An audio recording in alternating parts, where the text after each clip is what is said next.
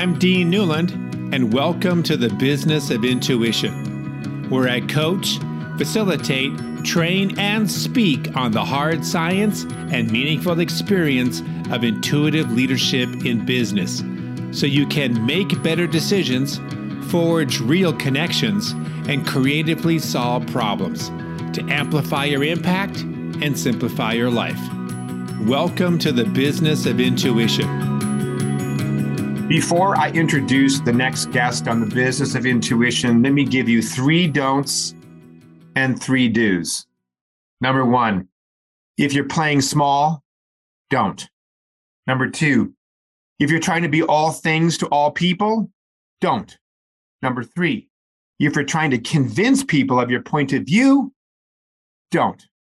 Today we are in 2022, January, and it occurred to me as I was getting ready for this podcast that we are now in our 30th year in business. We started off in 1992. I had just gotten my certification as a coach, and back then it was called Newlund Coaching. Most of my clients were small entrepreneurial business owners, and it was all on that one on one relationship. Later, started to pick up some new skills, new people to work with, and we called ourselves back then Quantum Leap Unlimited. And then when we started getting into strategic planning and large organizational change, and we had more people to partner with, we renamed our company Mission Facilitators International, which it has been for quite some time.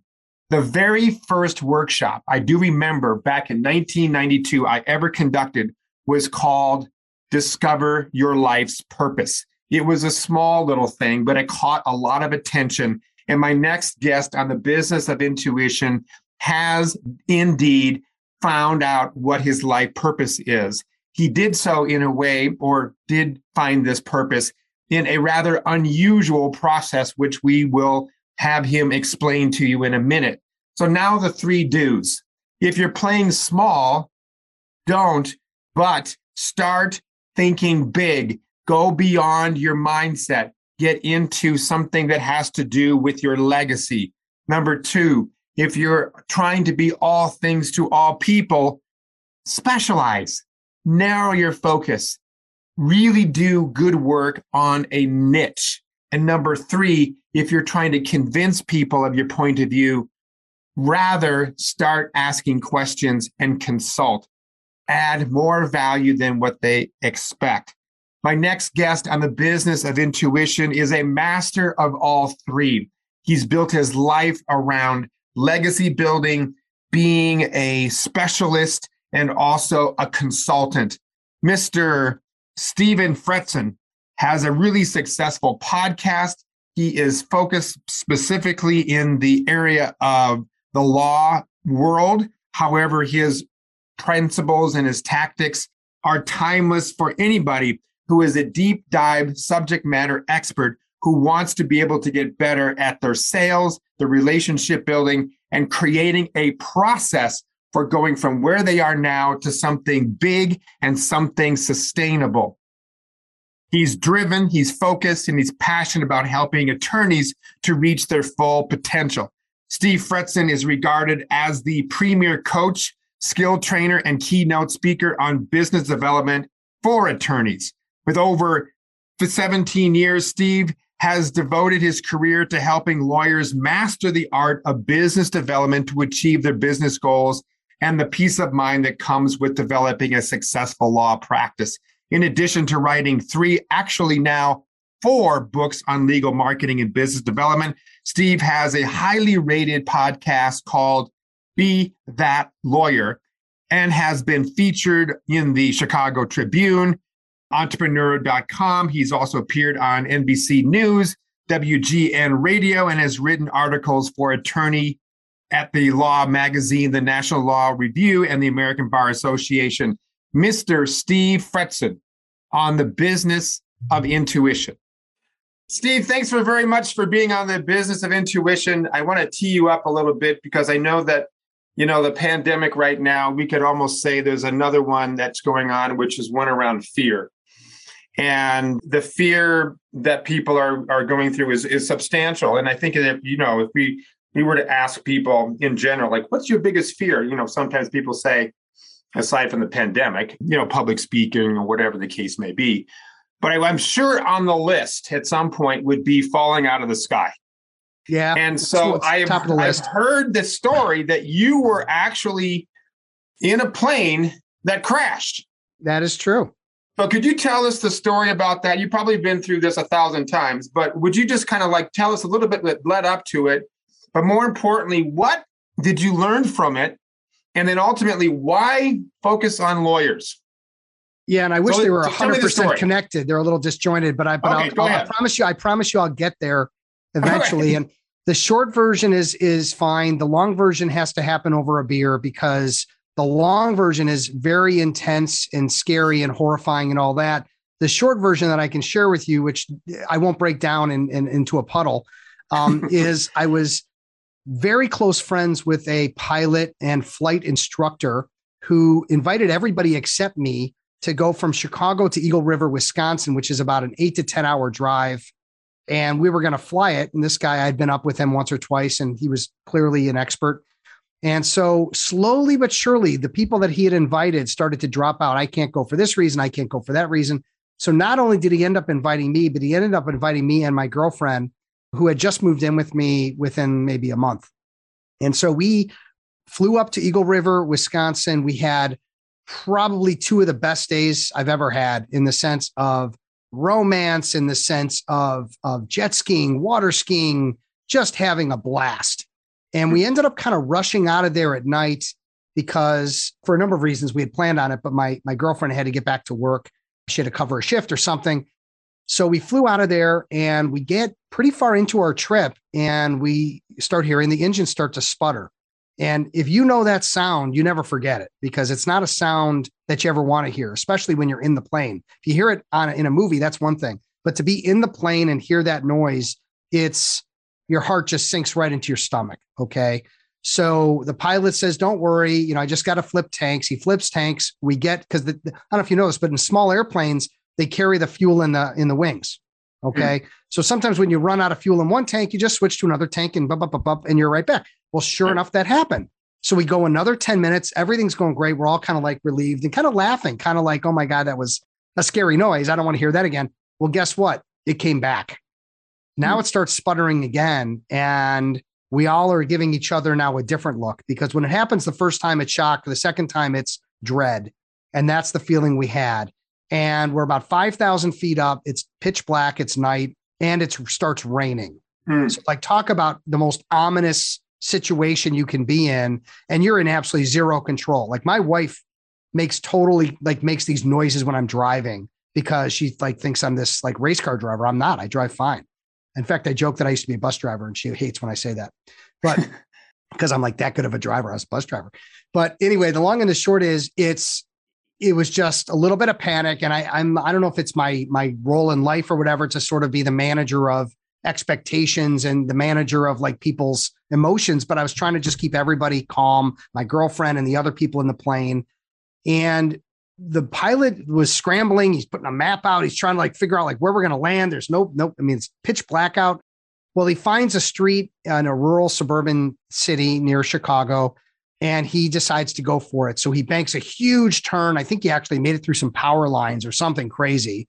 And he gets down and we get near the ground. And I'm like, oh my God, we're going to make it. Oh my God, we're going to make it.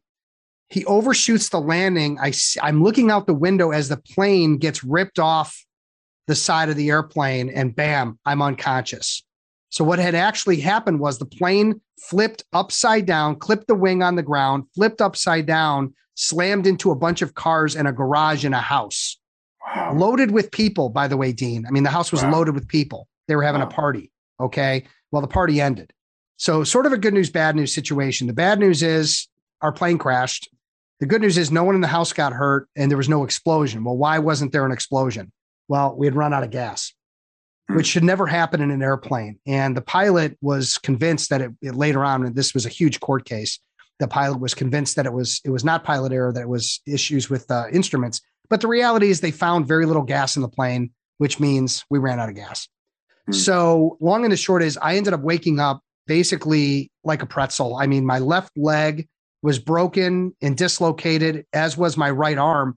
Dislocated above my body. My ribs were broken. My arm was shattered. I had a broken, a torn meniscus. And that wasn't the worst part.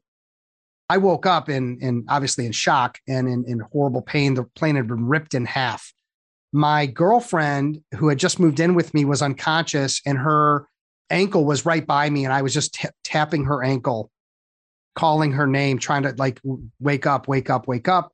They pulled me out of the plane. I'm screaming her name. Of course, my left arm and left leg are dislocated and broken from my body. So moving someone like that isn't great. So that was by far the most excruciating pain I've ever had in my life. And they basically like took me away and I didn't know what happened to my girlfriend. And eventually I found out that they had choppered her to a hospital uh, and she had a traumatic brain injury, which if you know wow. about traumatic brain injuries, they're very, very tough to come back from. You can recover yeah. from my injuries. Traumatic brain injuries, the brain just doesn't work the same. And there's a long story after the fact of what you know happened with me and her but the long and the short is is that that's that's essentially what i lived through. Transition to you know weeks later i'm in a wheelchair with no use of my arms and i had to try to like i had a lot of time to think and a lot of time to reflect on my life what went what right what went wrong and basically how fragile things are. I mean whether it's covid cancer a plane crash a car crash doesn't matter slipping on ice. You got one shot at this thing dean Mm. And I never really realized that until that point that you you you don't get second chances like I was given. And I'm going to mm. make the best of it. And so I made some very tough life and business decisions of how I was going to spend my life and what I was going to do.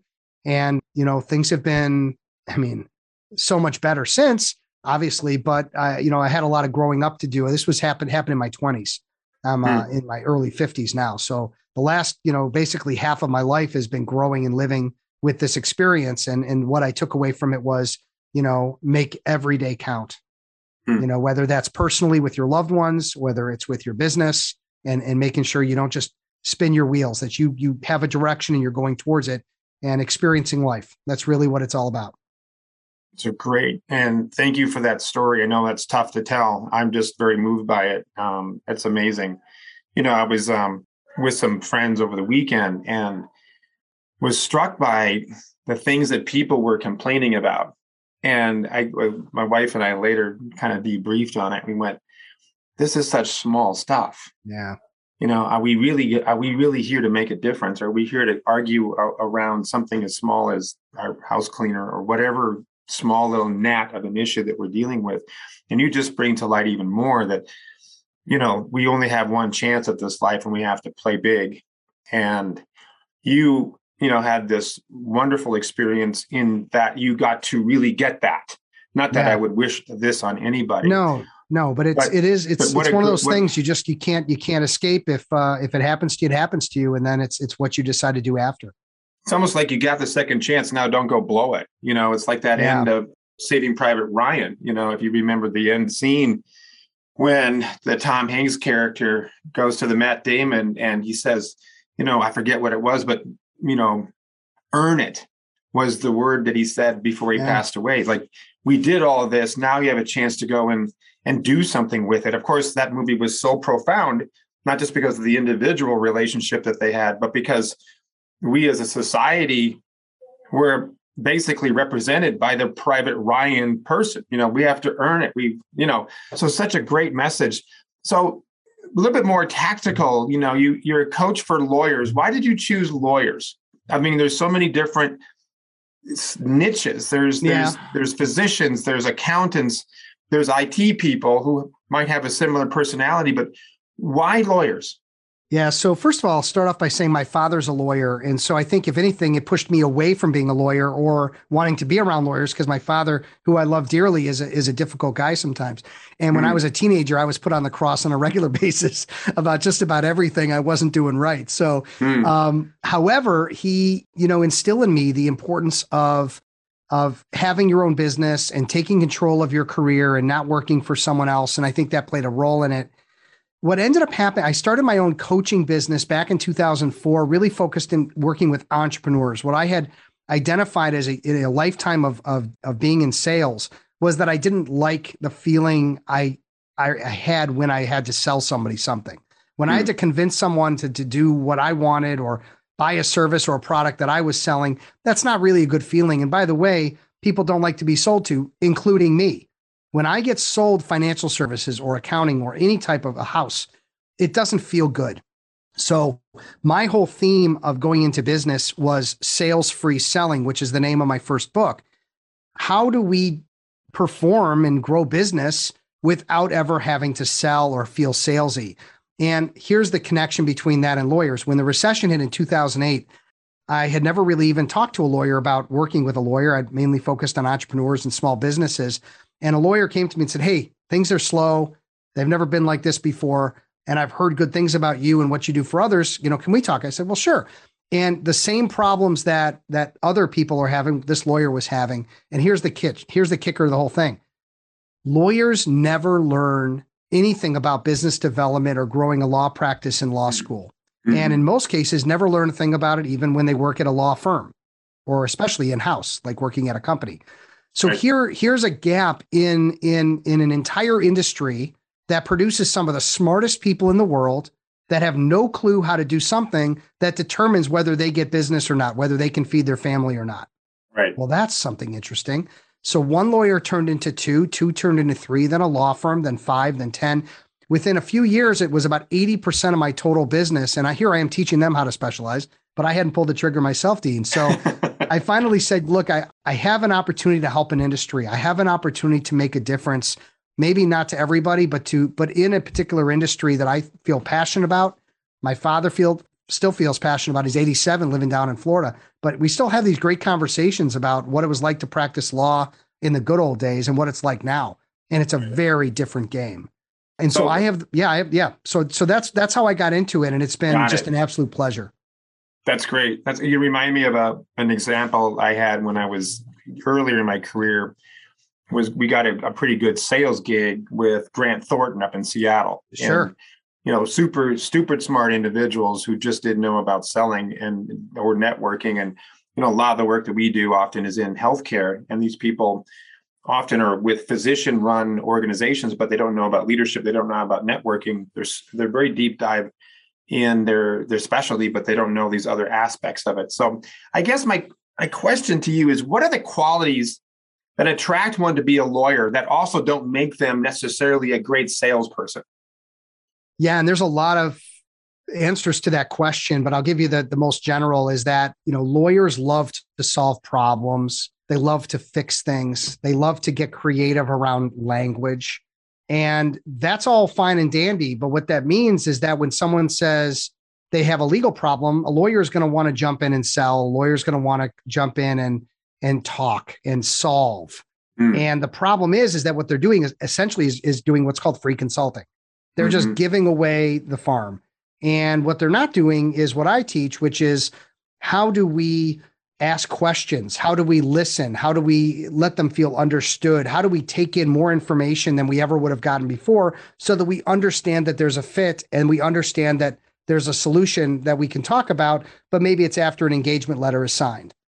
And mm-hmm. so hmm. I think that's really what what lawyers just they're not many of them are, are very analytical people. They're just not built and by the way, even the ones that are outgoing and that have the personality for sales, they still talk too much. So it's it's more universal now that I'm teaching people that are outrageous and people that are highly introverted to do the same things, which is zip their lip, ask better questions, be a better listener, and and and let the person come to you. Let them say, "How do we get started together? When can you know? Can you help me with this?" Hmm. Versus having to talk about how great your firm is or talk about your great trial experience in most cases, the lawyers I work with, they never have to really talk about any of that. The client wants to work with them because of the way they managed the meeting, the questions they asked, and how they felt about that lawyer. So this is universal. I don't think this is just a characteristic that is only for lawyers per se. You know, even a person may be listening to this podcast and say, well, this doesn't really apply, but we're all involved in some sort of selling every time we have an idea that we want to engage another person in. And so that could be a mid-level manager, that could be husband and wife, you know, it could be any sort of exchange. So what is the you mentioned the word salesy, you know, and that there, there's a reticence to being sales like, you know, almost like sales has this stain on its reputation, you know, in a way what you're trying to do is change that. But what is that salesy characteristic that we feel unauthentic to engage in so that we sort of i can sort of ide- identify that. And obviously that's not what you're trying to do but i think it's important to sort of call out what is it that people find so disconcerting about being salesy? Yeah i mean we've all been sold to. I mean we all walk into dealerships to buy a car and and it's just the worst experience. And mm. i bought a tesla recently and it was the best experience. Well why? Because there was no one there to sell me anything. I just did everything online went in and picked up my car and signed it to two things mm. financing everything was done i helped my brother get a car we went in and it was the salesman selling us it was the manager selling us it was the finance guy selling us mm. it was just pushing us and pushing us and pushing us to get something done whether we wanted it to be done or not and I know that that's not what most sales professionals do anymore because if they do, they're not in business. They're going to be they're going to be, you know, chased away from their industry because that's just not acceptable anymore. Right. The other, but the problem is, is that that the way people are are selling today, it may not make anybody feel super bad, but what it does is it's it's very time intensive to meet with someone, pitch them what you do, follow up, they ghost you, follow up more, eventually get them back. They have objections. You try to solve the objections. And, and it ends up, you end up spending a lot of time trying to lock up a piece of business that probably should be done in a meet in one meeting. Well, why is that? Because there's so many inefficiencies with the way people are still currently selling services or products, right? And it's just pushing and trying to keep things moving along versus isolating that that there's a fit and why and that we should probably move forward or we should just call it a day. And we can call it a day and stay friends, Dean. But at the end of, at the end of it, what we're trying to do is be efficient with our time and understand if there's a good fit. So this, I get it, and I, am wondering if you could address this from a, a from sort of a, a larger perspective. So I'm a lawyer, or let's say I'm an IT person, and I'm out having to sell my wares or whatever that particular thing is. It's one thing to say, Steve, man, I get it. You know, this would be a breath of fresh air. On the other hand, I have metrics and I have quotas and I have billable hours and I have, you know, all these other pressures that my management, my leaders are saying that I need to hit every month in order for me to make bonus, in order for me to do all the other things I'm supposed to do. And so I'm incentivized in a way that seems to be counter to this approach. Do you buy that? And how do you work through that sort of mismatch between the individual wanting to be more relationship based and maybe a system by which they work that says, meet those numbers, damn it. Yeah. So I've worked in so many sales jobs where the management was thrilled with me. Well, why were they thrilled with me? Well, it's because I had the biggest pipeline. I had the most people, the most appointments, the most, most, most. But my closing wasn't great, right? It was good. It wasn't great.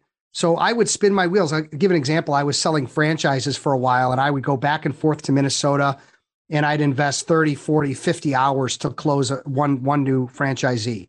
Hmm. So my my managers were thrilled because they saw that this activity and Fretzin doesn't give up, he doesn't take no for an answer and all that. But when you look at the time that was invested going back and forth to Minnesota from Chicago and, and all the time I put into this guy who ended up just not doing the franchise and just going back and, and, and you know taking his job back. Okay, that happens. But if I had disqualified that person in one meeting because I understood that he was a flight risk or understood that he wasn't really serious about the franchise, how much more time would I then have had to spend with real people?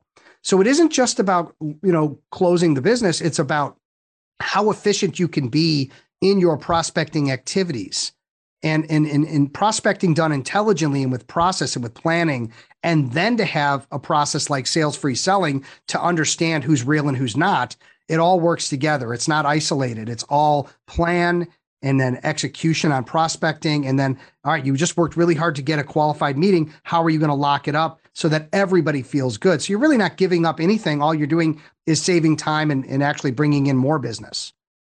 So it sounds like what you're saying is that the results all, uh, eventually will, will show themselves in this particular approach. You know, we don't necessarily yeah. have to go back to the old way. Yeah. Yeah. No, I, I get that. And it makes a lot of sense.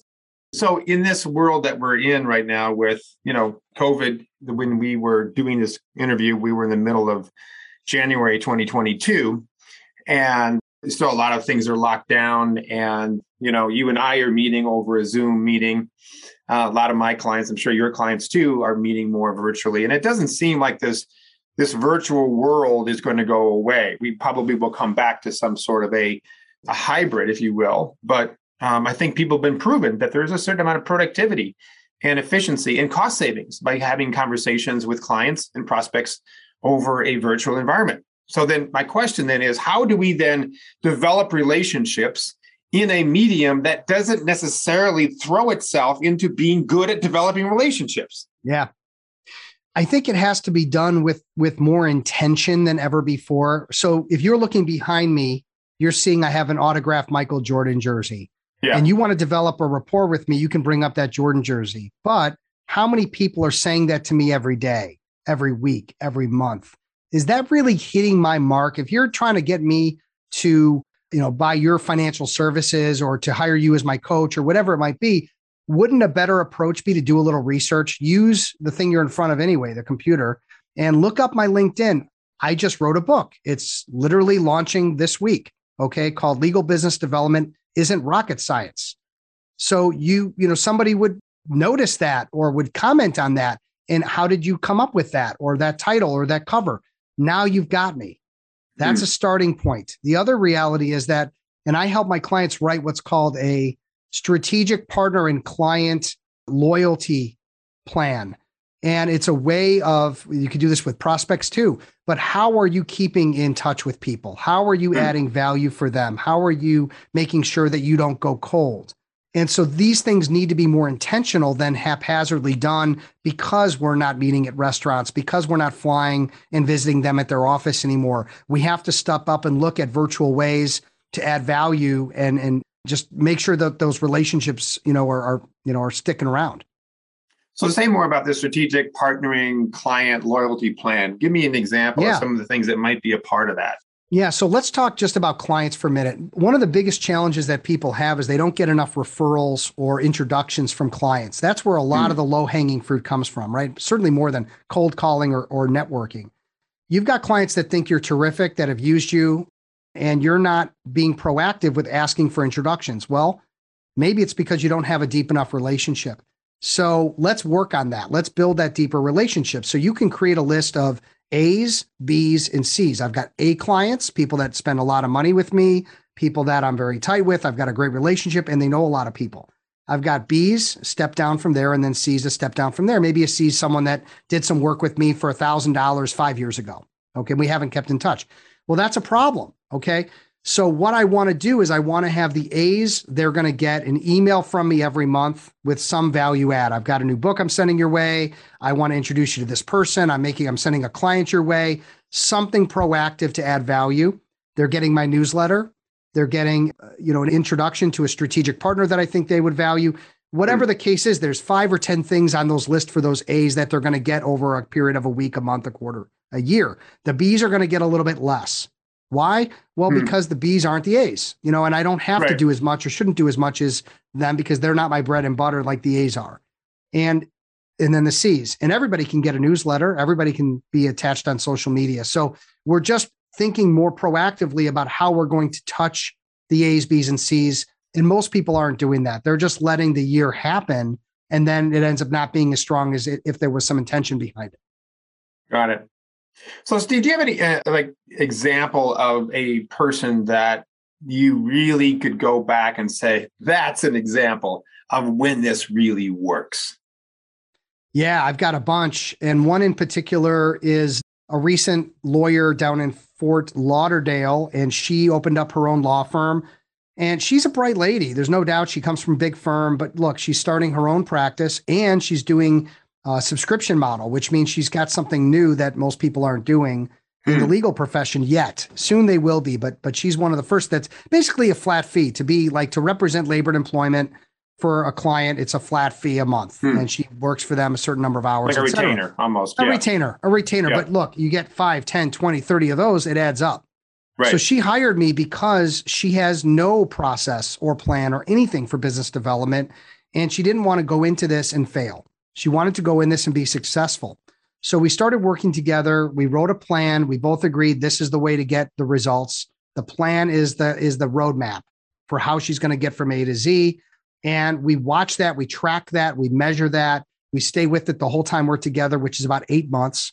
She's in a mm-hmm. weekly class with me for 90 minutes with other lawyers from around the country. We're working together one on one. I'm on full retainer, calls me anytime she needs.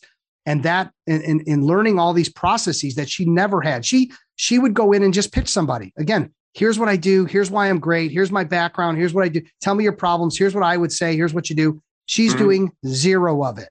Mm. None of it. It's all relationship building, setting an agenda, making sure that the, the, the, the prospective client is, is going to be open with her. They tell her all the problems. And at the end of it, she says, What do you want to do next? And they say, Well, I want to retain you. And she mm-hmm. sends them a retainment agreement and she moves on. And she's been mm-hmm. locking up deal after deal after deal. Now she's hiring employees and she's building out a practice. And that's exactly how it should work when someone executes on what I'm teaching, because it is all about planning and process and then performance improvement. How do we take a process, learn it, make mistakes? Yes, but then learn from those mistakes, get better and better and better. And you know that's coaching, right? That's where the coaching comes right. in. We right. can't let somebody take a bad path and just stay on it. We've got to measure it and figure out what's not working and fix it and help them and get them over the, you know, to over the hump and to the next level. So that's like an ideal. I don't work with law firms, Dean. I only work with individual lawyers. They've mm-hmm. got to be super highly committed and ambitious and interested in, in learning and developing their book of business. That's that's the only way I can work with somebody. Very good. And is there any particular part of what you just said that you think is transferable to other industries?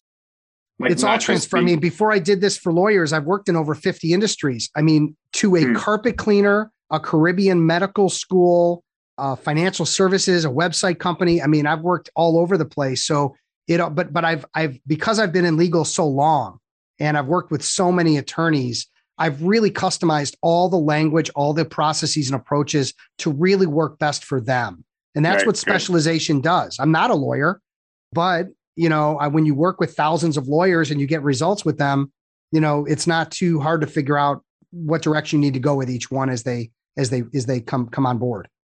Fantastic. So, Steve, how can people stay in touch with you and, and you know talk about your book a little bit? What's coming up for you in the future? You know, yeah, so bunch, pitch. yeah, a bunch of stuff going on. So, number one, if you're a lawyer and you're interested in learning business development, marketing, operations, I have a podcast called Be That Lawyer. It's findable on Apple. It's findable on my website, fretzin.com. Check it out. I was telling Dean, I'm like 160 episodes in. So you can Good go stuff. back and like, I'm interested in marketing. Well, then, then listen to, you know, five or 10 on marketing. If you're interested in networking, listen to a few on networking. You don't have to listen to them all. I've got four books all on Amazon. Um, been very busy writing books. And the last one is called the most recent one, which is out literally this week or in January 2022 legal business development isn't rocket science. And guess mm. what? It isn't. Doesn't mean it's easy. It doesn't mean that, you know, you should know it, but it means that I'm not teaching you how to build a rocket and go up into space. Uh, mm-hmm. Uh, we just have to get the fundamentals of process and language. That's really what I'm working on with people's mm. process and language. And when you have that down, everything that scares you now about business development becomes very easy and repeatable. And that's really mm. what it's all about. So fretzin.com for the podcast, my blog, videos, just about anything is there. And I'm, I'm busy either coaching lawyers on business development. I also run peer advisory roundtables, Dean, where I take successful lawyers, put them in a roundtable like an advisory board, and they work in a confidential, non competitive environment mm. uh, to help each other.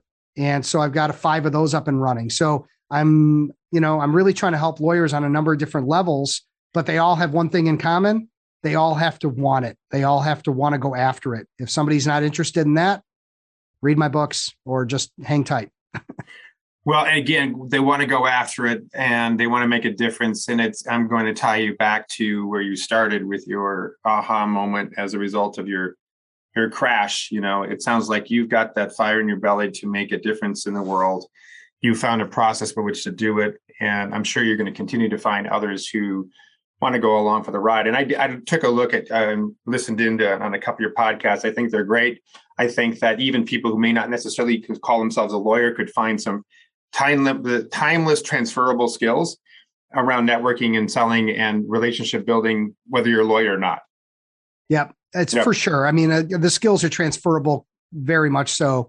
But you know, again, if if there's somebody that I can help through the books, the videos, and the podcast, then then I'm thrilled. Like my greatest, you know, legacy is going to be, you know, what I leave behind as it relates to not only content but the numbers of people that I've helped directly and indirectly. And that's that's that's a great place to to go if you're going to leave this place, leave it better than you found it. Good for you. Thanks, Steve. Yeah. It was great to get to know you. Yeah, thank you, Dean. I appreciate it. And Great interview. Thank you for listening to the Business of Intuition. If you enjoyed the show, please subscribe, rate, and review on Apple Podcasts, Google, Spotify, or wherever you get your podcasts. If you'd like to learn more about Dean or Mission Facilitators Leadership, go to mfileadership.com. That's mfileadership.com.